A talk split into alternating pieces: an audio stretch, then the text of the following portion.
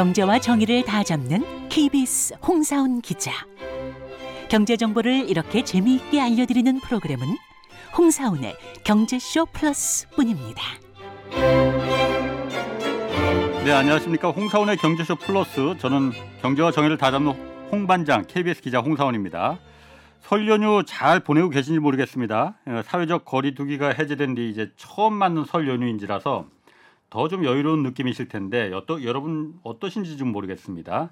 모쪼록 가족, 친지, 이웃과 기분 좋은 시간 보내시길 바라면서 오늘 경제쇼 플러스 주제는 안보, 국방입니다. 아, 뭐 경제 프로그램이 갑자기 뭔 안보냐, 뭐 뜬금없다 하실 분들 계시겠지만은 안보가 바로 경제입니다. 요즘 특히나 특히 최근에 이 한국의 핵무장론으로 지금 논란이 거셉니다. 윤석열 대통령이 어, 국방부 업무 보고에서 갑자기 자체 핵 보유 가능성 이거 거론한 이후에 논란이 커지고 있는데 이 한국 자체 핵무장 정말 가능한 건지 필요한 건지 또 안보와 국방과 관련된 이 경제 문제 자세히 오늘 좀 짚어보겠습니다. 그래서 모셨습니다. 이세환 군사 전문 기자 나오셨습니다. 안녕하세요. 네 안녕하세요. 군대는 나오셨 아 그럼요. 맞습니다. 그리고 네. 군 미필자 질문 요정 오윤혜 씨 나오셨습니다. 네, 안녕하세요. 윤혜입니다. 군 미필자로서 네. 모자는 약간 그린색으로 맞춰 와봤습니다. 오늘도 아, 준비돼 있잖아요. 음. 위장 위장색으로. 속옷도 그린으로 다 맞춰 왔습니다, 여러분. 아우. 오늘 궁금한 게 많습니다. 군 네. 미필자로서. 네. 자, 이 기자님 먼저 윤석열 대통령이 자체 핵무장 가능성이 갑자기 이 음. 나온 얘기잖아요. 네. 정말 갑자기 나왔는데 왜 이 얘기를 갑자기 핵무장 얘기를 왜 꺼냈을까요? 대통령이 이왜 핵무장 얘기를 꺼내는지는 전 잘 모르겠는데 어. 어. 전 어, 그럼에도 불구하고 한번 생각해 볼건 네. 지금까지 계속해서 우리가 북한한테 안보 위협에 시달리는 내용이 예, 핵과 미사일에 관한 내용입니다. 그렇죠. 그 어. 북한은 끊임없이 핵과 미사일 가지고 우리를 위협해 왔거든요. 예. 이건 변함없는 사실이거든요. 예, 그렇다면 우리가 거- 여기에 대해서 어떻게 대항해야 되냐? 왜냐하면 군사적인 면은 예, 반드시 상응하는 조치가 있어야 돼요. 예. 어. 그게 군사적인 거거든요. 음. 네. 근데 우리는 지금 핵을 가지고 있지 않기 때문에 핵무장을 하지 않기 때문에 어떻게 해서든 네. 저들한테 우리가 대항할 수 있는 모습을 보여줘야 되거든요. 어. 그렇기 때문에 그런 과정에서 나온 얘기 아닐까 저는 그렇게 생각을 합니다. 어, 그러면은 북한이 갖고 있기 때문에 네. 우리도 이거 가져야 된다. 일종의 좀 그 뭐, 뭐, 뭐라고 할까? 좀 블러핑? 북한에 대해서 우리도 가질 수 있어. 이런 걸 좀 보여주기 위한 그런 모습이었다고. 그러니까 핵이라는 무기의 본질을 좀 이해할 필요가 있는데요. 네. 어, 우리가 뭐 요즘에 K 방산이 잘 나간다고 해서 네. 뭐 우리가 뭐 전투기도 수준 높은 전투기가 있고 예. 전차도 그다음에 자주포도 굉장히 수준 높은 무기가 있다라고 얘기를 하지만 예. 네. 궁극적으로 이 핵무기는 전략 무기거든요. 예. 어. 그러니까 이런 무기. 예 이런 핵무기 앞에 기존의 재래식 전력은 의미가 없지. 네 전혀 의미가 없는 예. 거거든요. 전략 무기가 무슨 뜻이에요? 전략. 음, 예, 궁극적인 목표를 달성하기 위한 어. 무기예요. 네, 쉽게 말해서 핵은, 예 네. 쉽게 말해서 우리가 아무리 뭐 많이 가지고 있다고 하더라도 네. 저쪽에서 궁극적인 전략 무기를 가지고 있는 한 음. 우리가 그 무기를 가지고 있지 못한 우리 입장에서는 어떻게 그렇죠. 할 수가 없는 거예요. 아. 그럼 뭐 이게 결론일 수도 있겠지만 이 기자님은 네, 한국이 핵무장 그 가능성 뭐 이걸 떠나서 네. 필요하다고 보십니까? 어 이거 굉장히 민감한 질문인데 아니 누구나 다 궁금할 것 같아요. 아, 예, 예. 북한이 끊임없이 핵으로 위협하는 이상 예. 결국에는 어쩔 수 없는 그런 수순으로 갈 수도 있다. 저는 이렇게 그 생각합니다. 미국이 허락합니까? 그러니까 그게 바로 문제, 음. 굉장히 핵심적인 문제죠. 그렇기 네. 때문에 항상 미국이 하는 말이 있죠. 우리는 음, 핵 우산을 한국에 제공하기 때문에 예. 굳이 한국이 핵무장을 할 필요는 없다. 음. 그다음에 우리도 미국이 굉장히 우리한테 중요한 맹방이지 않습니까? 그렇기 때문에 동맹을 이런 동맹을 훼손하면서까지 무리하게 핵 무장을 할 필요는 없죠. 예. 음. 근데 여기서 그렇다면 다시 한번 아. 생각을 해봐야 될 게 과연 미국이 제공하는 핵 우산을 얼마만큼 믿어야 하느냐 그런 문제는 또 또 다른 문제라고 어, 생각해요. 믿을 수 음. 있는가? 예. 믿어야 하느냐? 아니 그거보다도 네. 먼저 아, 우리가 핵을 가져야 되는 이유는 저쪽이 위쪽에서 갖고 있기 때문인 거잖아요. 네, 그러면은 위쪽에서 그 북한 쪽에서 북한 이 핵을 갖고 있는 걸 없애는 건 현실적으로 불가능하기 때문에 우리가 가져야 된다는 거잖아요. 네. 그러면은 우리 저쪽에 가지고 있으니까 우리도 가져야 된다. 이게 더 나은 겁니까? 아니면 저쪽을 없앨 수 있는 방법이 있으면 그걸 없앨 수 없애는 게 더 좋은 방법입니까? 없앨 수 있는 방법에 대해서 마- 방금 말씀하셨죠. 예. 한 번- 우리가 없애기 위해서 굉장히 많은 노력을 했었어요. 예. 가장 그 중에 예. 대표적인 게 육자 회담이었죠. 예, 예. 육자 회담을 굉장히 오랫동안 예. 했는데 그게 안 됐죠. 예. 저는 이- 이렇게 봐요. 1대1로 얘기해도 협상이 타결이 안 되는 경우가 굉장히 많습니다. 그렇죠. 좀 아. 허다해요 외교를 아. 봤을 때. 네. 근데 1대1이 여섯 아니라. 여섯 명이 모여서 예. 회담을 했을 때안 이게. 과연 타결이 될까? 전 음. 굉장히 네. 회의적으로 보거든요. 네. 자, 그럼 아까 윤혜 씨도 말했지만은 이게 우리가 가지고 싶다고 해서 핵이라는 게 네. 가질 수 있는 거냐? 미국이 일단 가만히 있지 않을 테고 네, 네, 네. 중국도 있고 옆에 음. 일본도 있고 네. 어, 우리가 갖고 싶다고 해서 기술적으로는 뭐 둘째치고 네. 가질 수 있다고 해서 가질 수 있는 게 아닌 아것 전혀 같은데. 아니죠. 음. 어쨌든 아니죠. 대통령이 갑자기 그 얘기를 꺼냈잖아요. 네, 네. 뭔가 근거가 있으니까 가질 수 있는 근거가 있으니까는 그 얘기를 꺼냈을 거 아니에요. 네. 가질 수 있는 겁니까 그러면? 일단은 끊임없이 제가 아까 말씀드렸듯이 끊임없이 그런 핵 위협에 시달렸고요. 예. 우리가 네. 그다음에 어 기술적 얘기를 안 할 수 없거든요. 예. 그럼에도 불구하고 우리는 결심만 하면 굉장히 단시간 내에 핵무기를 제조할 수 있는 기술력은 있습니다. 어. 뭐 기술력은 예, 짧게는 6개월, 길게는 1년 그 예. 안에 가질 수 있어요. 근데 중요한 게 뭐냐? 네. 그렇다면 이건 한마디로 이거예요. 잠재적 핵 보유국이라고 우리가 할 수 있거든요. 잠재죠. 음, 어. 언제든 마음만 어, 그러니까 먹으면 쉽게 말해서 계속해서 우리가 핵 위협을 받는데 네. 네. 우리가 계속해서 이런 핵 위협을 우리가 진짜 우리가 어 우리가 우리 코앞에 닥친 아니면 우리의 네. 그 생명 생존을 위협할 수 있는 거라고 우리가 판단이 되게 되면 어쩔 수 없는 거다. 우리도 이걸 만드는 것이. 예. 그다음에 그 동안의 안보 환경이 굉장히 많이 변해 왔어요. 예. 특히 이번 러시아 우크라이나 전쟁을 우리 한번 봐야 되거든요. 네. 예. 만약에 우크라이나가 예. 핵이 있었으면 예. 러시아가 저렇게 침공을 할 수 있었을까라는 걸 한번 우리가 생각을 해봐야 돼요. 진짜요? 예. 예. 원래는 있었지. 냉전이 끝났을 때 예. 어, 우크라이나 내에 있는 그 러시아제 핵무기가 수천 기가 있었어요. 그렇죠. 근데 이거를 포기하는 대가로 여러 가지 협상도 있었고 협약도 있었거든요. 예. 그러면서 러시아 아, 그러면서 우크라이나가 핵무기를 포기했어요. 예. 근데 우크라이나하고 러시아하고 산- 관계가 안 좋아지면서 어, 계속해서 이제 전운이 고조됐을 때 예. 2014년부터 예. 어, 그때부터 이제 특히 젤렌스키가 대통령이 되고 난 이후에 굉장히 잘못된 시그널을 줬어요. 러시아예요? 예, 러시아도 마찬가지고 서방도 마찬가지고 음. 우크라이나 내에 있는 자기 지지자들한테 마찬가지로. 예. 예. 음. 그 중에 서방에 줬던 시그널이 뭐냐면 네. 너희가 예전에 협약대로 우리를 지켜주지 않으면 우리는 어쩔 수 없이 핵 무장으로 가야 된다라고 얘기했어요. 음. 젤렌스키가. 네. 어 그러면서 어, 서방도 그때 놀랐었고 제, 그 러시아도 놀랐었죠. 음. 그래서 빨리 이걸 해결해야겠다라는 생각에 어, 저, 그러니까 이 침공이 굉장히 전격적으로 전면적인 침공이 됐었어요. 음. 아 헉, 그러면 반대로 얘기하면 자꾸 이런 메시지를 윤 대통령이 보내면 북한에서 갑자기 선제 아, 근데 아니에요? 다르죠. 아, 그 그? 왜냐하면 일단 우리는 우크라이나는 미국과 네. 군사 동맹이 없었고 군사 예. 그 동맹. 미국의 핵심적인 나토 회원국이 아니죠. 네 우크라이나. 나토 회원국도 아닐 뿐더러 미국의 핵심적 핵심 가치 지역도 아니었어요. 예. 사실. 네. 근데 우리나라는 훨씬 다르죠. 예. 미국과 군사 동맹이 있고 예. 우리가 만약에 전쟁을 하면 미국은 어, 군사 동맹으로서 자연스럽게 자동적으로 우리하고 우리하고 네. 이제 싸울 수 있는 그런 시스템이 네. 되어 있고 그다음에 이 동북아는 그 굉장한 핵심 가치 지역이기 때문에 예. 우크라이나하고 똑같이 대입해서 생각할 수는 없습니다. 아니 저는 정말 원초적으로 만약에 북한에서 핵으로 공격하면은 동맹이고 나발이고 그냥 그 전에 다 죽는 거 아닙니까? 네, 그러니까 시작도 전에 바로 그게 핵 우산 제가 말씀드렸죠. 이 네. 핵 우산의 조건이 뭐냐면 네. 예. 만약에 한국이 핵 공격을 받으면 미국이 대신 핵으로 보복을 해준다는 거예요. 그럼 예. 우린 다 죽고 난 다음에 보복하면 뭐 합니까? 근데? 이게 굉장히 지금 말씀하신 게 네. 핵심 중에 핵심이에요. 지금 말씀해 아 그죠. 정말 좋은 말씀하셨어요. 네. 전제 조건이 우리가 먼저 두드려 맞아야 된다는 얘기예요. 예. 그래서 예전에 프랑스가 핵 개발을 하려고 했을 때 미국이 그렇게 방해를 했거든요. 예. 그래서 어, 1950년대에 프랑스가 핵 개발할 때 그때 프랑스의 위치는 지금의 거의 북한과 같은 위치였어요. 미국이 바라보는. 게. 예. 어.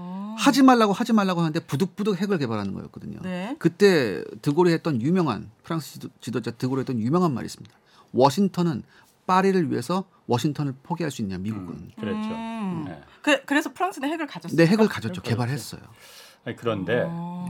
뭐 아까 유인혜 씨도 말했고 그랬지만은 물론 제가 물론 저는 군대를 나왔지만은 군대사 전문가는 아니잖아요. 네네. 그런데 제가 그냥 상식적으로 생각해 봤을 때 북한은 핵을 갖고 있어요 이미 보유국이에요. 네. 남한은 안 갖고 있지 않습니까? 그래서 우리도 가지자 하면은 대치 상황에서 둘 다 서로 핵을 가졌을 때는 제가 먼저 쏘기 전에 내가 먼저 쏴야 돼. 네, 이 생각이 항상 들 수 있습니다. 네, 그렇기 때문에 더 핵 전쟁의 위협이 더 커질 수 있다고 생각이 들 수 있거든요. 네. 만약에 한쪽을 갖고 있는데 한쪽은 안 갖고 있어. 네. 근데 북한이 네. 핵을 만약 남한에 사용하면은 네. 북한도 죽는다는 걸 너무나 잘 알고 있을 겁니다. 핵은 공멸이니까. 그러니까 예. 북한이 만약 핵을 이용해서 남한을 공격한다면은 네. 다른 서방 세계가 그걸 그냥 가만히 보고 있겠느냐 네. 더군다나 아까 말씀하셨던 대로 네. 한국은 기술적인 산업적인 위치가 전 세계 공급망에서 매우 중요한 위치를 차지하고 네, 네, 있는데 이런 상황에서 북한이 먼저 선제적으로 핵을 쓸 수가 있겠느냐? 네. 둘다 갖고 있으면은 네. 아, 쏠 것 같아. 우리가 그럼 먼저 쏴야 돼. 네. 이 생각이 들 수도 있을 것 같거든요. 둘 다 가지고 있으면 둘 다 안 쓰게 되죠. 아니 쓸 수 있는 가능성은 오히려 더 커질 수도 있습니다. 아. 한쪽이 안 갖고 있으면은 음. 어, 쟤, 쟤네들은 안 갖고 있으니까는 내가 마음대로 할 수 있어. 음. 현실은 그렇게 되지 않거든요. 음. 아, 뭐 예. 충분히 일리 있는 말씀입니다. 저도 그렇게 생각을 하고요. 네. 아, 그럼에도 불구하고 예전에 그게 있었잖아요. 예. 어, 핵, 핵 무기를 가지고 있는 나라들끼리 가장 중요한 어젠다가 뭐냐면 네. 상호 확증 파괴예요. 예. 네가 핵을 쏘면 나도 핵을 쏜다고. 음. 어. 즉 핵무기는 공멸을 전제로 하거든요. 네. 예. 예. 근데 어느 한쪽이 핵을 가지고 있지 않으면 네. 끌려다닐 수밖에 없어요. 음. 끌려다닌다. 음. 예, 음. 이건 이건 확실한 거. 이건 예. 그 지금까지 역사가 증명해주고 있거든요. 예. 음. 그렇기 때문에 예를 들어서 2차 중동전에서도 그 수에즈 운하를 뺏겼던 어 영국과 프랑스가 전격적으로 전쟁에 개입해서 화다닥 했는데 그 전쟁을 다 이겨놨는데 그때 소련이 경고를 하거든요. 러시아 예. 아, 소련이 영국하고 프랑스에 경고를 하거든요. 너네가 계속해서 이 다마스커스로 진격하고 계속 이렇게 개입을 하면 음. 너네가 상상하지도 못하는 무기를 우리가 쓸 수도 있다. 음. 한마디로 이게 어, 공갈 핵 공갈이었어요. 예. 여기에 굴복을 하거든요. 아. 영국과 프랑스가. 프랑스가. 예. 어. 그러면서 영국과 프랑스가 그 이후에 핵 개발에 더욱더 매진을 하게 되죠. 음. 쉽게 말해서 다시 말씀드리면 네. 핵을 서로 가지고 있어야지 오히려 쏘지 않습니다. 오히려 네. 사용하지 않아요. 이건 공멸이기 때문에. 근데 네. 어느 한쪽이 핵을 가지고 있지 않으면 음. 이거는 가지고 있, 는 쪽한테 영원히 끌려다닐 수밖에 없어요. 쏘지는 않지만. 네. 그럼에도 불구하고 음. 그럼 자국을 위해 자국의 이익을 위해서는 핵이 우리나라에 필요한 거 아닙니까? 사실은 그렇죠. 근데 음. 그거를 지금 핵 우산이 대신 해주고 있는 거죠. 음. 핵 우산이요? 네, 아니 핵 우산이 킹스맨처럼 핵을 막아주는 것도 아니고 우리가 공격당했을 때 음. 나중에 공, 공격해주면 핵 우산이 아니잖아요. 그렇기 때문에 이제 나온 얘기가 뭐냐면 네. 그 전술 핵을 다시 한번 한반도에 재배치하자 그런 얘기가 나왔죠. 전술 핵은 뭡니까 예. 기자님? 그러니까 전략 핵이라는 게 있고 또 전술 핵이 있어요. 그러니까 이게 쉽게 말해서 얼마나 센 핵을 갖고 있느냐 그거예요. 얼마나 아, 크냐. 예. 핵은 핵인데 네. 아, 네. 보통 50킬로톤 미만짜리를 이제 전술 핵이라고 아, 분류를 네. 해요. 어, 참고로 이제 히로시마에 떨어졌던 게 한 15톤 15킬로톤급. 어 그래도 50kg도 엄청난 어, 거네요. 굉장히 무서운 거죠. 네. 굉장히 무서운 거예요. 그럼 전술 핵 배치에 대한 고민이 있습니까? 아, 고민이 있죠. 이것도 이제 요즘에 또 나온 얘기가 나토식으로 하자. 예전에 네. 나토식이 뭐냐면 쉽게 말해서 이런 거예요. 전술 핵을 이제 유럽에 서유럽에 어디 배치하고 난 다음에 예. 키를 똑같이 갖고 있는 거예요. 미국도 키를 가지고 있고 뭐 예를 들어서 뭐 이탈리아면 이탈리아도 키를 가지고 있는 거예요. 네. 그래서 서로 이렇게 하면 이제 키를 서로 꼽아서 이제 합의가 되면 발사한다는 음. 건데? 예, 이건데 어떻게 들으면 오 그런 거야라고 놀랄 수도 있죠. 근데 여기에 키를 돌릴 수 있는 모든 권한을 사실상 미국이 가지고 있어요. 그렇겠지. 예. 아. 그렇기 때문에 이건 사실 어떻게 보면 약간 빗조는 개살구도 있어요. 예. 그렇지만 정치적인 네. 의미는 굉장히 크죠. 예. 음. 서로 키를 공유한다는 거. 음. 이런 정치적인 게 굉장히 크고 또 하나 한반도에 전 핵이 배치가 됐다는 것도 이건 음. 북한 입장에서는 굉장히 싫은 거예요. 한 번도 배치된 적은 아, 없어요. 예전에 했었어요. 아니 아, 이따가? 다 철수했지. 예, 다 철수했어요. 비핵화하면서 예, 비핵화하면서. 아. 비핵화하면서 다 이제 주한미군이 갖고 있던 핵도 다 이제 철수를 했죠. 아, 네. 우리나라에 있긴 있었군요. 그렇지. 음. 이걸 그때는 다시- 많았었어요. 예. 언제 그럼 철수한 지 얼마나 됐습니까? 그때 너무 아, 저 아, 노태우 김대중 어, 대통령. 김대중 대통령. 예, 때. 그때 이제 예. 한반도 비핵화하면서 그렇게 네. 아니 그 윤 대통령이 네. 그 스위스 그 다보스 포럼 가서도 그 얘기를 했어요. 그러니까 네. 그 핵, 미국의 핵무기에 대해서 공동 기획, 공동 실행하는 시스템 지금 만들기 위해서 한미 간 논의 중이다. 네. 음. 이게 있거든요. 네. 이게 그러면 그 나토식 시, 그 핵무기 운영 시스템 이걸 말하는 건가요? 네, 그런 것 같은데 여기서 본질은 뭐냐면 그만큼 북한의 핵 위협이 심각하다는 얘기예요. 예. 제가 보기에는 어 7차 핵 실험을 분명히 할 것 같거든요. 그다음에 이 아. 7차 핵 실험에서 그럼 보여주는 게 뭐냐면 예. 네. 그냥 핵 실험을 한다가 끝난 게 아니라 예전에 6, 5차, 6차 이렇게 했던 것보다 예. 훨씬 더 안정성 있게 예. 훨씬 더 세련되고 발전된 핵 실험을 할 것 같단 말이죠. 아 지금은 아직 세련되지 않았어요. 네, 그러니까? 어, 그 전까지 여러 차례 북한이 시- 실패를 했었어요. 근데 예. 만약에 북한이 또 하나 또 한 번 핵 실험을 한다면 예. 그 전보다 훨씬 위력 있는 핵을 음. 굉장히 깔끔하게 실험에 성공할 것 같거든요. 음. 핵 실험은 어떻게 하는 겁니까? 지하에서 하게 되죠. 지하에서? 예. 그 냉동 성공 파놓고. 여, 아 그럼 네. 성공 여부도 우리가 알 수 있는 겁니까? 어, 지진계로 다 포착을 할 수 있어요. 땅이 어. 흔들리니까. 어. 아니 그런데 북한이 그럼 핵실험 여러 번 하잖아요. 네. 북한 지금 경제적으로 어려워요. 우리가 경제쇼니 경제 음. 프로그램이니까 네. 북한 경제도 별로 안 좋을 텐데 네. 핵무기 만들고 그러는 건 그렇게 돈 별로 많이 안 들어요? 핵무기 만드는 것도 돈이 많이 들죠. 근데 네. 이미 그 어느 정도 기술적으로 축적을 해왔어요 미국이. 음. 아니, 그 북한이 북한이? 굉장히 기술, 축적을 해왔어요. 영변의 그 원자로나 이런 네네. 데서 상당히 많은 어. 기술적 노하우를 축적을 했기 때문에 예. 음. 여기서 다음 단계로 나가고 다음 단계로 또 나가는 게 이게 중요하거든요. 예. 이제 그러니까 플루토늄을 이용한 혹은 예. 우라늄을 이용한 핵무기는 개발했고 이 다음 예. 단계가 수소폭탄이에요. 예. 근데 이런 단계로 지금 계속 가려고 하는 거죠 북한은. 예. 그러니까- 수소 수소 폭탄은 더 무서운 아, 겁니까? 훨씬 위력이 큽니다. 몇십 배 돼요. 그냥. 아니 그럼 우리나라도 북한도 그런 어쨌든 플루토늄이라는 게 네, 어, 원자로에서 우라늄 태우고 나오면은 거기서 찌꺼기가 네, 네. 플루토늄이 거기 들어 있는 거잖아요. 그래서 네네. 그걸 갖다가 재처리하면은 플루토늄만 순수하게 얻어내서 그걸 네. 다 핵무기 빵 하고 네, 네. 한다는 거잖아요. 네. 우리나라도 원자력 발전소 많이 있잖아요. 네. 그러면 많이들 그런 얘기 합니다. 아까도 잠깐 말씀하셨지만 우리 마음만 먹으면 6개월 안에 네. 한다 할 때 지금 원자력 발전소마다 지금 그 수조 안에 그 사용 후 해결료 때문에 이거 골치 아픈데 네. 이거 갖다 그 거기서 플루토늄 추출하면은 우리 금방 만들 수 있는 거 아니냐 예. 그런 겁니까 그러면? 그러니까 월성만 그게 가능하죠. 플루토늄 추출할 수 있는 게. 아그 어. 원자로 방식에 따라서 네, 그러니까 이게 어, 핵 분열을 하는 물질을 얻어야 되거든요. 예. 이게 이제 우라늄 방식이 있고 우라늄을 농축해서 하는 방식이 있고 예. 아니면 이제 그 이제. 방금 같이 이제 네. 플루토늄을 추출하는 방식이 있는데 예. 우라늄을 농축하는 방식은 굉장히 비용이 많이 들고 힘들어요. 예. 음. 이게 농축하는 방식이기 때문에. 예. 그런데 그 반면에 플루토늄을 재처리하는 방법은 훨씬 손쉽게 얻을 수 있거든요. 예. 근데 우리가 가지고 있는 원자로 중에 월성에 네. 있는 원자로가 그게 플루토늄 방식이 가능한 거거든요. 예. 음. 예, 이게 굉장히 이게 어떻게 보면 어, 상징적이고 이거 굉장히 중요한 시설이에요 우리한테. 월성이요? 예. 그럼 그걸 이용해서 이 기자님 말씀하시는 것도 그 월성에 있는 원자료를 이용해서 마음만 먹으면 거기서 플루토늄 추출해서 만들 수 있다. 아 그렇게 말씀하시면 어. 제가 지금 아니 왜냐면은 예. 제가 그냥 상식적으로 알기로도 네. 우리가 재처리를 재처리를 해본 적도 없고 네, 사실 그런 경험이 없잖아요. 네. 재처리라는 게 그렇게 뭐 만만한 기술은 아닌데 예. 그걸 그렇게 금방 우리가 마음 먹는다고 할 수 있을까? 그럼에도 불구하고 중요한 건 뭐냐면은 네. 기, 본적인 기술이 다 있어요. 아. 중요한 건 이 기술을 융합하는 거예요. 아. 융합해서 이게 이걸 이걸 이 그렇구나. 기술만 융합해서 하면 되거든요. 예. 네. 문제는 IAEA 같은 데가 이런. 기술을 융합하는 거에 굉장히 날카롭게 보고 있어요. 그렇죠. 아, 아, 하나 옛날에- 안 하나? 네. 음. 옛날에 그런 제가 그, 그 뉴스도 한번 제가 한 적이 있었어요. 2000년대 초인가 그때 어느 대학인 카이스트인가 연 카이스트 아닌지도 모르겠다. 연구기관에서 우라늄 잠깐 고농축 한 적이 있었거든요. 네. 1g도 안 됐었어. 0. 몇 g 잠깐 고농축했었는데 네. 그게 걸린 거야. 예, 그걸 어. 그거 그래갖고 IAEA 원자력 기구에서 사찰 나왔어 한국에요. 네, 맞아요. 어. 조금만 뭐 해도 너네 그걸 왜 하는데라고 물어봐요. 어. 아. 그러니까 우리가 생각하는 것 이상으로 그렇지. 정밀하게 봐요. 우리가 어디 가입돼 있어서 그런 거예요? 비핵화 뭐. NPT 예. 비핵화 그 핵 확산 금지 핵 확산 조약. 금지 조약에 우리는 우리가. 핵을 우리는 안 갖겠다라고 거기 NPT에 가입돼 있잖아요. 아, 그래서 이번에. 이란에서 문제 삼은 것도 윤 대통령이 핵무장 하겠다고 하니까 음. 그 NPT 위반이다. 당신들 한국은 NPT 핵 확산 금지 조약에 가입돼 있는 나라인데 핵 각, 핵무기 갖겠다고 하면 그거는 앞뒤가 안 맞는 거 아니냐고 음. 그쵸. 이란이 이제 거기서 문제를 삼고 나온 거거든요. 음. 어쨌든 그래서 그때 그 대학에서 우라늄 잠깐 공농축한 거는 이 연구원들이 음. 제 이제 기억이 나. 한번 호기심에서 한번 해봤다는 거야. 아. 정말로 호기심에서 잠깐 농축해서 한 70%까지 농축을 했대.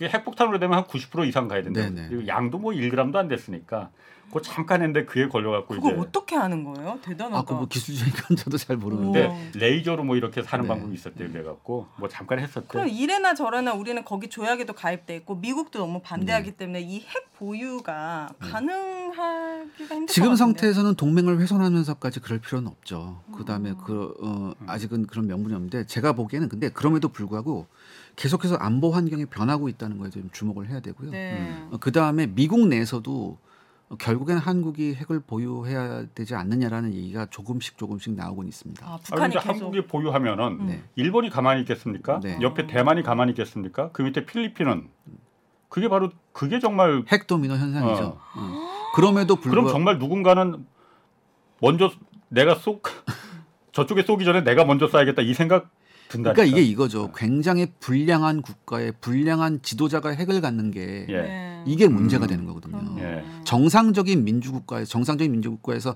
자위 수단을 이용 자위 사단을 위해, 위해서 핵을 갖는 거하고 또 다른 문제거든요. 이게. 그렇네. 그러면 일본과 필리핀과 방금 말하신 대만. 대만은 없습니까 핵이? 없어요. 없지. 아. 어. 없어요. 정말 이거 진짜 어. 너무 저 저는 이제 아이도 있고 하기 때문에 항상 정쟁의 위협, 특히 아들도 있기 때문에 더 이런 것들이 음. 정말 무서운데 이번에 궁금했던 게 서울 상공에 왔잖아요. 북한의 그 네, 무인기가 무인기가 왔잖아요. 근데 막말로 저는 미국이 동맹국이니까 우리나라는 아니더라도 미국은이라도 해가지고 이렇게 이렇게 격추하던지 아니면 잡던지 뭐 이런 일이 이- 일어날 줄 알았는데 여섯 일곱 시간 동안 그냥 하- 사- 갔잖아요. 어. 그래서 과연 우리나라의 국방력이 수준이 어느 정도인지 음. 괜찮은 건지 궁금하거든요. 제가 우리나라 국방력 수준이 뭐 얼마나 되냐 한동안 뭐 이런 말씀 드려서 저는 공중파에서도 그런 거 굉장히 많이 나왔었어요.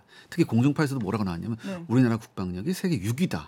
예. 어, 이런 높- 얘기, 높다, 예, 예, 이런. 이런 얘기 굉장히 많이 나왔거든요. 네. 근데 저는 앞으로 그런 얘기를 좀 안 했으면 좋겠습니다. 왜냐하면 예. 네. 6위의 근거가 뭐냐면 그 Global Firepower라는 지수를 이용하거든요. 네. 그 GFP 지수를 이용한 건데. 이 지수는 신뢰할 만한 지수가 아닙니다. 그 지수에서 나와서 그 지수에 따르면 우리나라가 6위거든요. 예. 근데 그 지수는 사용하면 안 되는 지수예요. 왜냐하면 네. 우리나라가 6위잖아요. 우리나라 밑에 누가 있냐면 영국하고 프랑스가 있어요.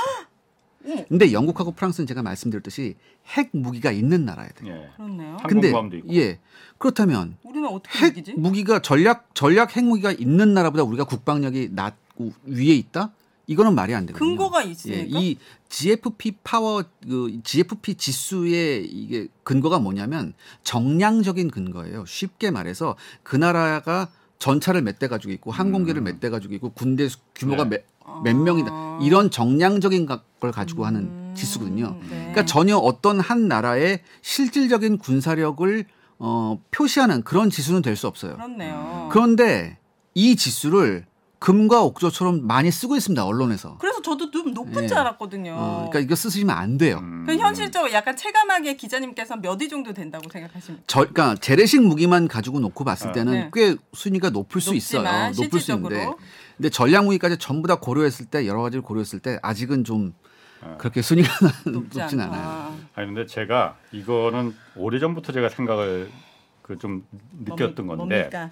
우리나라 국방비 지출 사실 만만치 네. 않거든요. 굉장히 많이 쓰죠.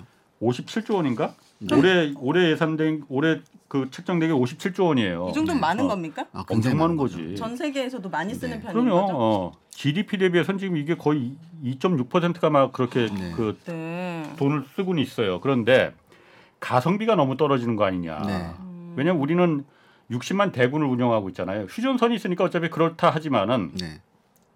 60만 대군을 먹이고 재우는데 이 돈의 상당 부분이 다 들어가잖아요. 네, 네. 아, 인건비로 네, 네. 정말 이 돈을 네.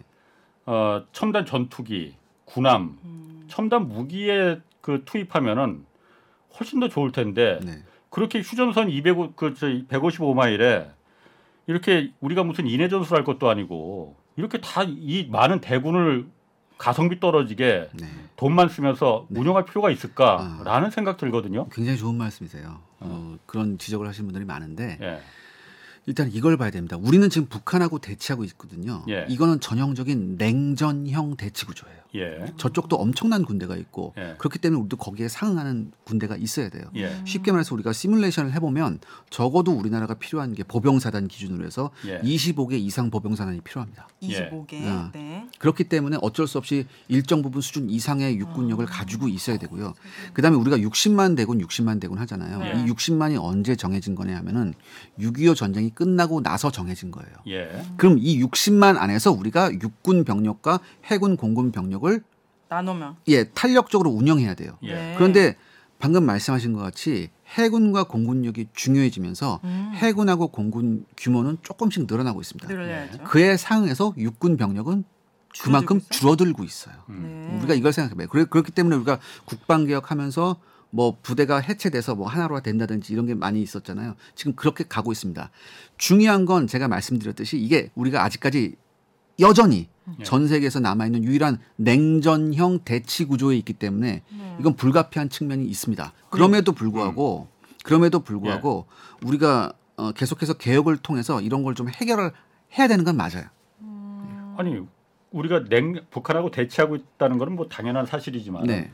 그렇다고 해서 병력을 많이 운영한다고 해서 그, 네. 구- 그 국방력이 강한 거냐 네. 미군이 강한 거는 병력이 많아서 그런 거 아니잖아요. 모병제, 직업군인, 특수 특수군인. 미필자 좀 가만히 계시고 아, 네, 지금 미군이 강한 거는 병력이 보병이 많아서 그런 게 아니고 네. 그 전투기, 항공모함, 네. 군함, 네. 잠수함, 첨단 무기들이 보- 병력을 압도하는 거잖아요. 네. 미국은 실질적으로 실전을 합니다. 네. 하고 있지 않습니까? 이라크하고도 싸웠고 아프가니스탄에서 싸웠고 병력이 많아서 그야말로 그 유리한 전쟁을 하는 거 아니잖아요. 네.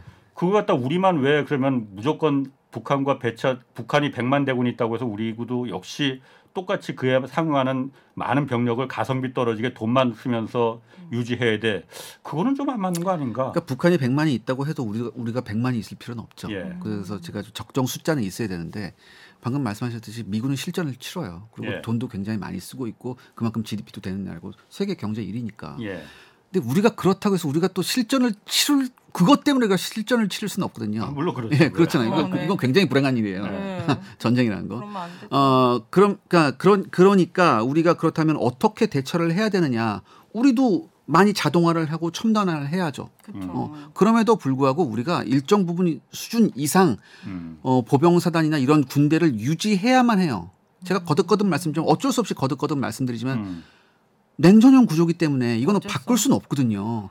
그리고 아직까지 우리가 그렇다면 그런 면에 있어서 장비가 좋아서 최첨단돼서 자동화가 돼서 기계가 아직 기계가 모든 전쟁을 수행할 수 있는 시대는 아니거든요. 예. 특히 우리나라 같은 경우에. 네. 근데 또 이런 면도 있어요. 계속해서 우리가 지금 출산율이 저하되니까 그러니까요. 군 자원이 부족하단 말이죠. 자연스럽게. 그러니까 어쩔 수 없이 자동화로는 또 가야 돼요. 그러니까 우리는 두 가지 딜레마가 있어요. 음. 냉전형 구조를 해야 되는 그런 딜레마와 계속해서 인구가 줄어드니까 이것을 자동화 첨단을 해야 되는 이두 가지 딜레마를 같이 가지고 있거든요. 우리가 네. 그래서 어려운 거예요. 평화 평화 협정 안 됩니까? 그냥 알아서 잘 살고. 자 그렇다면 네. 방금 말씀하셨어요. 평화 협정을 해야 된다. 네. 우리가 좀 평화적으로 잘 하면 돼야 될거 네. 아니냐. 문제는 북한이죠. 북한이 원하는 건 뭡니까? 두- 정상적인 네. 정상적인 외교 관계를 갖기 굉장히 힘든 나라예요. 북한이요? 북한이 말도 잘 통하잖아요. 우리나라 말 같은 말도 쓰는데 왜? 생각하는 게 다르잖아요. 아, 북한이 원하는 건 뭐예요? 일단은 북한의 지도자의 김정은? 예, 네. 북한의 지도자가 원하는 건 네. 영원 불멸하게 네. 자기네 체제를 유지하면서 자기 대대선손으로 지배 계층으로 나가는 거예요. 어, 그, 그럼 그렇게 그, 그들끼리 살면 되잖아요. 아, 근데 그렇게 하면 근데 그렇게 하면 뭐가 필요해요? 돈이 필요하다. 그럼 도, 도- 우리가 이걸 유지하기 위해서 어, 돈이 어, 필요하다. 근데, 돈을 계속 예, 요구하는 그러니까 돈 거야. 나올 구석을 찾아야 돼요. 근데 북한이 산업이 약하잖아요. 그쵸. 그러니까 자꾸 안 좋은 방법으로 돈을 벌어요. 음, 더 쉽게 말씀드릴게요. 말씀드릴게요. 네. 예전에 무슨 테러 조직이 있고 예전에 뭐 ISIS 이런 애들 있잖아요. 중동에. 어, 네네. 그다음에 뭐 그 이제 뭐 이런 뭐 굉장히 안 좋은 나라들 그런 나라들도 돈이 필요하거든요. 음. 근데 그 무슨 수로 돈을 버느냐? 예를 들어서 ISIS가 만든 자동차나 반도체가 없잖아요. 없죠. 그런 게 걔네는 산업을 생각을 안 하는 애들이니까 음. 그러면 편법적인 걸로 돈을 벌, 벌어야 된다고 쉽게 말해서 마약, 그다음 무기 판매, 물, 빌법 무기 판매 뭐 이런 걸로밖에 돈을 벌 수가 없어요. 아. 네. 아프가니스탄도 이거 유사 정부잖아요, 사실 지금 네. 아프가니스탄 정부, 탈레반 정부. 네. 얘네가 무슨 산업이 있거나 뭐 관광 산업을 하는 애들도 아니에요. 네. 그러니까 결국엔 얘네들 뭐냐면 아편 팔거든요. 대마초 팔고. 네. 그러니까 굉장히 안 좋은 지도자가 나오게 되면 안 좋은 방법으로 돈을 벌게 되고 그걸 영원 불멸 영원 불멸하게 가져가려고 해요. 음. 북한도 지금 돈을 버는 방법이 뭐밖에 뭐밖에 없습니까? 협박하는 거. 협박하잖아요. 어. 뭐, 그러니까 예를 들어서 뭐 사이버 범죄라든가 아. 불법 무기 판매라든가 이런 거밖에 없는 거예요. 음.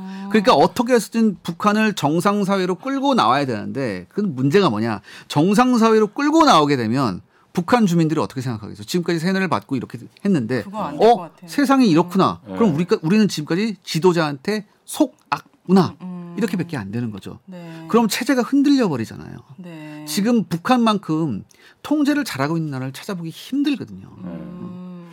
요즘 방산주 네. 방산- 그 각광 그 뭐 태조 이방원 해 갖고 뭐 뭐예요? 그게 주식 종목 중에서 네. 태가 뭐더라? 태는 까먹었다. 네. 아, 태양광, 태양광. 태양광. 아. 뭐 조는 조선업. 네, 네. 뭐방 이방원 할 때 방은 방산, 네, 네, 이는 이차 전지. 네, 네. 아, 원이 원이 원이 생각이 안 나. 아, 원자력. 투자자로서 아주 맹활약하고 계시네요. 네. 근데 그 방산 산업 그 각광받고 있잖아요. 네, 네. 방산주. 네. 우리나라 그 방위 산업 경쟁력은 어때? 요 얼마 전에 뭐 폴란드에 뭐그 음, 네. 전차도 판, 그 판다고 하고 네. 어떻습니까 경쟁력이? 어, 일단은 육군 장비 쪽에서는 굉장한 경쟁력이 있는 거 사실입니다. 오 그래요. 네, 특히 우리나라가 만든 자주포나 예. 전차는 예. 세계 그 어느 나라에 내다도 어머나. 어, 손색이 없어요. 음. 예. 그리고 이 어느 나라에 이제 자기들의 안보를 지켜줄 수 있는 무기를 살때 네.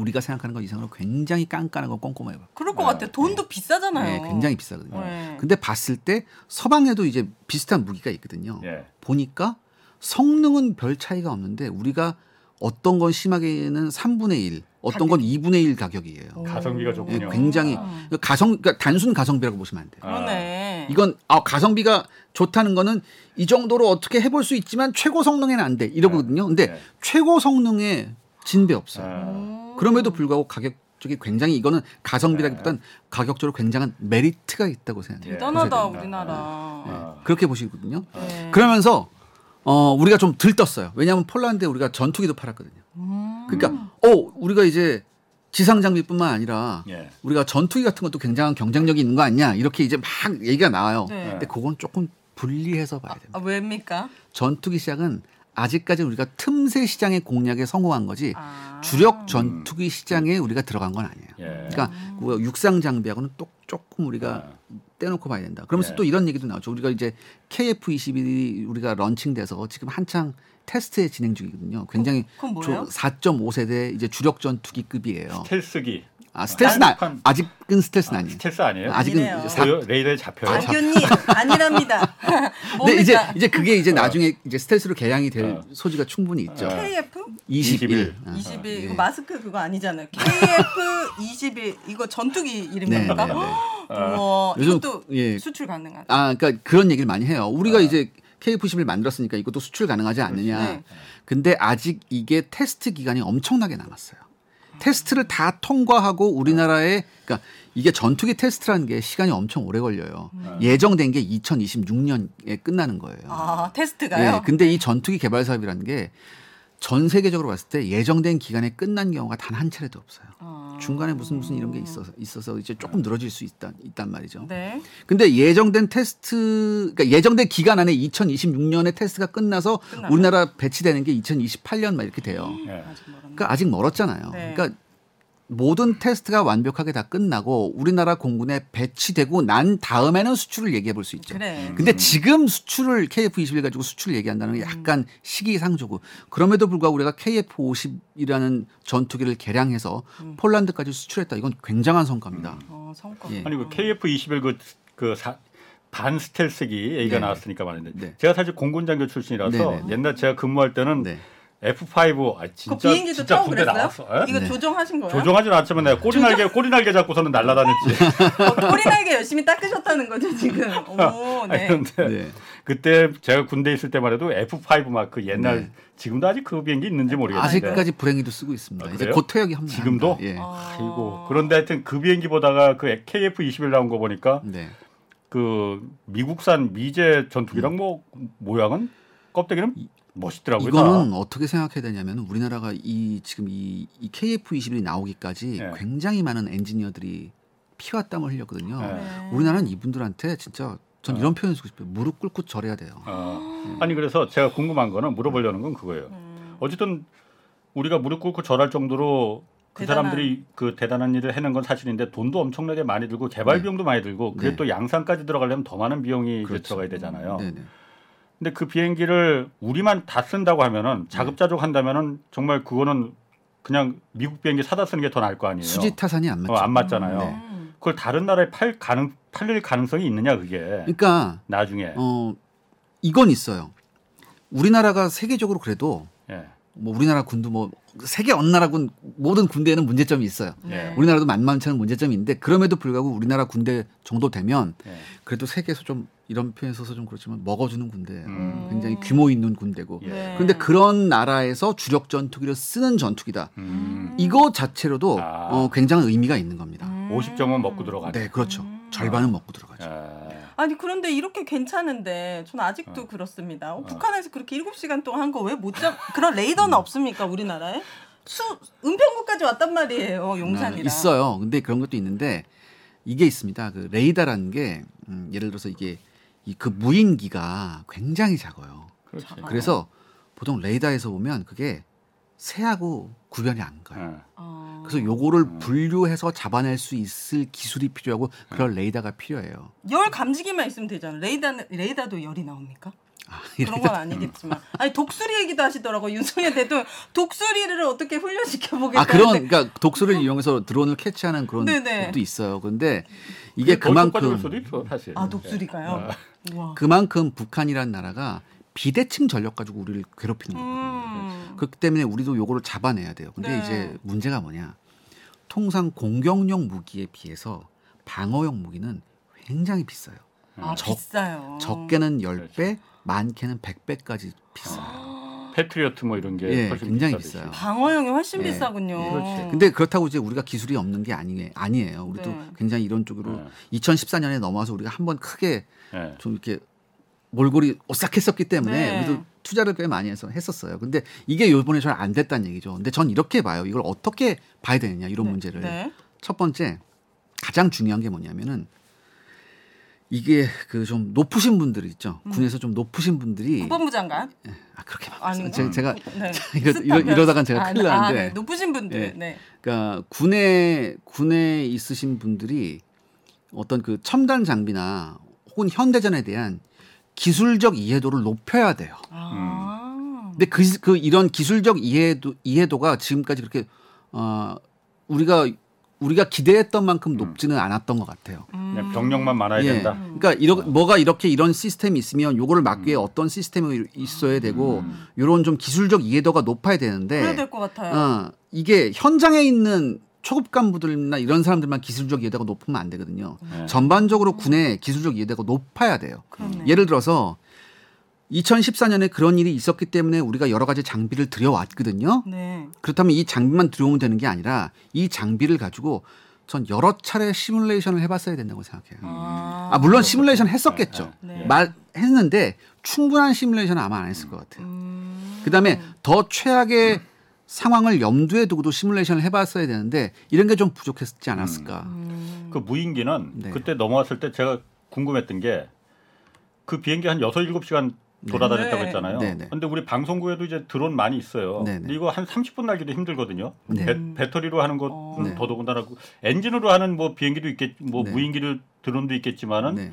그렇다고 해도 가솔린을 그렇게 6, 7시간을 싣고 다니려면은 네. 그 연료를 뭘 쓰길래 그렇게 6, 7시간이나 아, 그러니까? 이게 그게 보통 궁금하더라고요. 이제 고정익기예요. 네. 고정익기 같은 건데 고정익기 같은 경우는 연료를 그렇게 크게 많이 안 잡아먹어요. 아, 그래요? 예, 쉽게 말해서 어. 고정- 굉장히 그리고 이게 굉장히 작고 굉장히 가벼워요. 예. 어. 그렇기 때문에 하늘에서 천천히 적정 속도로 날면 굉장히 예. 오래 날을 수 있습니다. 어, 더군다나 요번? 예 그러다 더군다나 음. 요번에 북한이 어, 나름대로 전략을 잘 짰죠. 다섯 대 정도가 음. 이제 그 휴전선 근처에서 돌면서 거기에 시선을 집중하게 하고 나머지 한 대가 내려왔거든요. 아 전략적이었네. 만약에 여기에서 막 진짜 안 좋은 거라도 뿌렸으면 우리 어떻게 할 네, 뻔했습니까? 그러니까 지금 요번에 이제 북한의 무인기는 그 정도 능력은 있지 않은데 네. 방금 말씀하신 것 같이 어떻게 될지 몰라요. 제가 하나의 예를 들어, 네. 들어 드릴게요. 네. 이번 러시아 우크라이나 전쟁에서 예. 우크라이나의 에너지 기반 70%를 파괴한 게 바로 드론 무기예요. 그렇기 때문에 이 드론 무기는 이번 그, 그 전에도 이런 얘기가 많았지만 이번 러시아 우크라이나 전쟁을 계기로 이 무기의 패러다임이 바뀌었거든요. 바뀌었네. 음. 특히 드론 무기는 굉장한 가능성을 보여줬거든요. 어, 음. 그럼에도 불구하고 러시아는 왜 승리를 못하고 지금 이렇게 전쟁이 길어지는 겁니까? 아, 러시아는 제가 생각했을 때 뭐 여러 가지 원인이 있겠습니다. 네. 여러 가지 원인이 있는데 어, 러시아가 어, 준비가 전쟁에 대한 준비를 굉장히 허술하게 한 상태에서 전쟁을 일으켰다고 좀 봐요. 음. 아 그래요? 네. 왠지 엄청 탄탄한 전쟁 음. 국가 같은 어, 느낌이었는데. 그러니까 뭐 이제 우리가 보통 말하죠. 이제 전 세계의 군사력 2위다. 음, 미국 오, 다음이다. 네네네. 이런 얘기를 하는데 어 저는 사실 러시아가 전쟁을 일으킨다고는 생각을 했었거든요. 어, 네. 어, 전 전쟁을 분명히 일으킬 거다라고 생각을 했었는데 어, 저는 그 전쟁을 일으키는 곳이 어디냐? 저는 이제 돈바스에서부터 크림반도를 잇는 이른바 남부 회랑의 연결에 어, 러시아가 주안점을 둘 거라고 생각했었어요. 네. 근데 의외로 전쟁이 터지고 나서부터 보니까 네. 전면적인 공격을 했거든요. 음. 특히 네. 우크라이나 수도 키우에 대한 전면적인 공격을 했어요. 예. 네. 그래서 저는 굉장히 놀랐었어요. 어. 더군다나 러시아가 큰 소리를 쳤거든요. 뭐 일주일 안에 키우 먹고 한 달 안에 전쟁 끝낸다 끝내겠다. 이렇게 네. 됐는데 이게 실패했단 말이죠. 네. 근데 이 실패한 과정을 보면 러시아가 어, 전쟁 준비가 너무 안 돼 있었어요. 예를 들어서 이런 얘기 많이 들어보셨을 거예요. 러, 러, 러시아군 포로 잡아보면 우리는 훈련인 줄 알고 왔는데 전쟁하고 어 있었다. 맞아요 맞아요. 이런 얘기 굉장히 많이 들었어요. 네. 진짜 그랬어요. 아. 진짜 기동 훈련이라고 했, 얘기를 했어요 병사들한테. 네. 그러면서 어, 훈련 때 쓰는 이주치 보급품을 줬거든요. 예. 어머나. 근데 이주치 보급품을 가지고 실전에 나간 거예요. 음. 근데 이 이주치 보급품이 실전에서 3일 만에 떨어져요. 그런데 이 3일 만에 떨어진 보급품이 떨어졌는데 후속 보급 추진이 안 돼. 제대로 안 됐습니다. 예. 그러니까 현장에서 막 깨져 나가는 거예요. 그러니까 우리가 이걸 생각해 봐야 돼요. 이주치 훈련치 보급품을 받았다. 그렇다면 러시아군 병사 입장에서는 이렇게 쓸 거예요. 아, 우리 훈련 나가나 보다. 이걸 2주에 나눠서, 나눠서 써야지. 네. 라고 생각을 했는데 네. 실전은 다르거든요. 실전을 치러보니까 원래 훈련이란 건 첫날엔 얼마큼 쓰고 둘째는 얼마큼 쓰고 이게 정해져 있어요. 그렇죠. 그게 가능하죠. 근데 실전은 그게 아니잖아요. 그쵸. 막, 막 전투를 막 쏴재 끼고 막 한 거예요. 음. 그러다 보니까 3일 만에 떨어진 거예요. 아. 보급 추진이 제대로 안 되네? 그럼 현장에서는 싸울 수가 없습니다. 그럼 어쩔 수 없죠. 탱크, 장갑차 버리고 달아나는 수밖에 없어요. 음. 이런 일이 비일비재하게 일어난 거예요. 아유 러시아 국민들만 아주 그냥 엄청 개고생하네.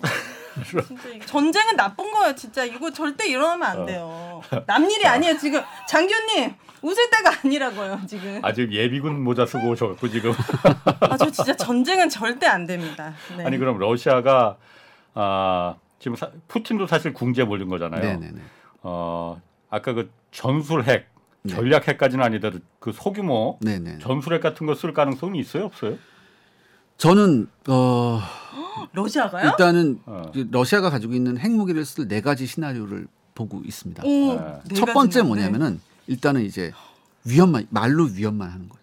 네. 말로 위험만 아, 하는 우리 거. 쏜다 하고 예, 예. 예. 두 번째는 이제 뭐냐면 전술 핵이나 이런 걸 가진 무기를 예. 전진 배치하면서 다시 한번 음. 협박을 하는 예, 거예요. 위협하고. 예, 예. 그다음에 세 번째는 뭐냐면은 제한적으로 전술 핵을 쓰는 겁니다. 실제로 어, 제한적으로 전술 핵을 쓰는 거. 네 번째는 아예 전면적인 핵 무기를 사용하는 거. 어, 전략핵을 예, 크게 예. 근데 이 네 번째는 가능성이 없고요. 예. 지금 러시아가 했던 건 첫 번째가 있었고 말로만. 두 번째도 좀 한 거 있었죠. 뭐 이게 뭐 핵그 어뢰를 탑재한 잠수함을 뭐 이렇게 내보낸다 뭐 이런 것도 있었고 뭐, 예. 전- 뭐 이런 것도 있었고. 예. 근데 문제가 되는 건 뭐냐면 세 번째예요. 음. 제한적인 전술핵을 쓰는 거. 그것도 핵은 핵이지. 네. 예. 그러니까 이게 방법이 있어요. 뭐냐면은 그러니까 제가 한번 이제 소설을 써보면 네. 저제 나름대로 혼자 소설을 써보면 일단은 전술 핵을 쏘되 뭐 실질적으로 피해가 가는 쪽에는 그러니까 쉽게 말해서 땅에는 안 쏠 거예요. 우크라이나 땅에는 안 쏠것 아. 같아요. 음, 그럼 어디다 쏘냐? 첫 번째 오데사 앞바다에다 네. 쏘는 거. 바다에다가 바다에다 아유, 쏘는 우리 고래들 다 죽겠네. 아니 근데 이게 바다 속에서 핵 새우 새우도 죽을 거야. 저 진짜 진짜 진지해요 저는. 고래만 죽는 게 아니고. 바다 생물들. 네. 핵무기를 바다에 쏘면 예. 수압 때문에 예. 방사능이 많이 퍼지지 않아요. 아 바다에서는. 예, 아. 많이 많이 퍼지지 않아요. 아. 그다음에 대신 예. 엄청난 물기둥이 솟아오르면서 예. 굉장한 퍼포먼스 효과가 있어요. 어, 그런 건 있었죠. 근데 어, 공포심을 예. 이렇게 할 수는 있었고 또 하나 제가 소설을 써보면 바다에. 우크라이나 상공 50km 이상에다가 예. 100km 이상에다가 예. 거기서 핵을 터트리는 거예요. 그럼 내려오잖아요. 그건 예. 매우 위험한 거. 아, 근데 예. 일단은 고도 50km 이상에서 핵무기를 터트렸을 때 방사능 낙진 피해는 없어요. 진짜. 그 피해는 없어요. 아래로 안 가고 그럼 예, 위로 올라가요. 예, 피해는 없는데 어. 문제는 뭐냐면 여기서 전자기 펄스가 일어날 수도 있어요. 어, 그러니까 쉽게 말해서 EMP 탄이라고 많이 예. 들어보셨죠. 전자장치 다 망가뜨리는 예, 망가뜨리는 거. 거죠. 어. 그러니까 전자파 그냥 발생시켜 갖고. 그러니까 굉장히 높은 하늘 위에서 음. 이게 뻥 터지면서 터지면? 이게 저 전자기파가 EMP파가 퍼지면서 지상에 있는 전자기기를 망가뜨릴 수 있거든요. 음, 어. 이런 것도 한번 러시아가 워낙 궁지에 몰리면 워낙 워낙 궁지에 몰리면 할 수도 그런 있다. 경우 어, 굉장히 궁지에 몰리면 할지도 모른다. 네. 자 러시아는 이제 알아서 이제 그 하라고 하고 우리나라 네. 어 일본 재무장 네. 이거 매우 우리 중요한 문제입니다. 네. 지금 일본. 일본 정부가 지금 적기지 공격 능력, 네. 그 소위 반격 능력 보유하겠다고 지금 했잖아요. 네. 어, 이게 어떤 의미를 갖고 있는 겁니까? 사실상의 전쟁이 가능한 국가로 가는 거죠. 이제 전쟁할 수 예. 있는 국가로 이전까지- 지금까지 는 전쟁하지 못하는 거죠. 이전까지는 이제 전수방위만 가능했죠. 공격 받으면 그거 막는 것만 예, 가능했는데 예. 음. 이것도 이제 북한이 나오죠. 계속해서 북한이 음. 어 이제 미사일을 쏘고서 하는데 예. 하필이면 일본을 넘어가요. 예. 음. 일본을 넘어간단 예. 말이죠. 그러면은 이제 일본 입장에서 보면 음. 자꾸 자기들 머리에 미사일이 넘어가니까 예. 너무나 불안하잖아요. 더군다나 일본이 타켓일 수도 있어요. 아, 북한. 어, 왜냐하면 그렇죠. 왜냐하면 음, 만약에 한반도에서 전쟁이 나면 예. 네. 한반도에서 전쟁이 나면 가장 한반도에 급히 병력을 증원할 수 있는 게 일본 내에 있는 미군 기지들이에요. 예. 요코스카에 있는 뭐 어, 미 해군이라든가 음. 오키나와에 있는 미 해병대가 한국으로 가장 먼저 오겠죠. 예. 네. 그렇다면 북한 입장에서는 이걸 좌시할 수 없어요. 예. 그렇기 때문에 전쟁이 난다고 하면은 북한이 미사일을 쏴서 가장 먼저 무력화해야 될 곳이 일본엔 일본 내에 있는 미군 기지들이에요. 예. 네. 과, 그러니까 그다음에 괌도 이제 예. 포함이 되겠죠. 네. 그렇기 때문에 일본 입장에서는 굉장히 불안한 거죠. 음. 음. 근데 아니나 다를까 여러 가지 북한이 미사일을 도발하면서 하필 일본 위를 날아가 버린다는 얘기죠. 예. 일본 일본 일본 열도를 넘어가 네. 버린다는 얘기죠. 예. 네. 그럼 굉- 이건 우리 머리 위에 있는 미사일이 언제 일본 본토로 떨어질지 모른다 이런 생각이 일본 할 거예요. 네. 그다음에 또 하나 중요한 건 지금 이제 여러 가지 그 해상 영토 분쟁이 있잖아요 중국하고. 예. 근데 이건 일본이 실효 지배를 하고 있거든요. 지금 현재는 예. 이 실효 지배를 무시하고 중국이 여기에 계속해서 도발을 하니까 이것도 그 답답하다. 생각고 예, 예, 생각고 이제 일, 예. 중국에서 나이도하라고 예. 하는데 음. 이것도 이제 일본 입장에서는 일본 입장에서는 무시할 수 없는 거예요. 그 우리나라는 어떤? 아니 그래서 직접- 윤석열 대통령도 네. 일본이 그래서 그 군비 강화하겠다는 걸 누가 뭐라고 할 수가 있겠느냐 사- 그러니까 그런 말 했습니다. 예. 아, 그런데 우리 입장에서는 네. 음. 윤혜 씨 말대로 우리는 과거 경험이 있는 거죠. 당한 그렇죠. 경험이 있는 나라지 않습니까? 일본의 저 군비 증강이 음. 또다시 옛날 그 제국주의 네. 그 버릇을 다시 들고 나면은 어떻게 할까? 더군다나 일본의 군사력 만만치 않습니다. 네. 음. 그 걱정 안 해도 되는 거예요? 저렇게 재무장을 쉽게 우리나라가 그냥 용인해도 아 그래 뭐 일본이 어쩔 수 없 누가 뭐라고 하겠어 네, 네, 네. 하겠다는데 네. 이렇게 놔둬야 되는 겁니까? 그러니까 여기서 여기서 또 또다시 북한 딜레마가 있는 거죠. 네.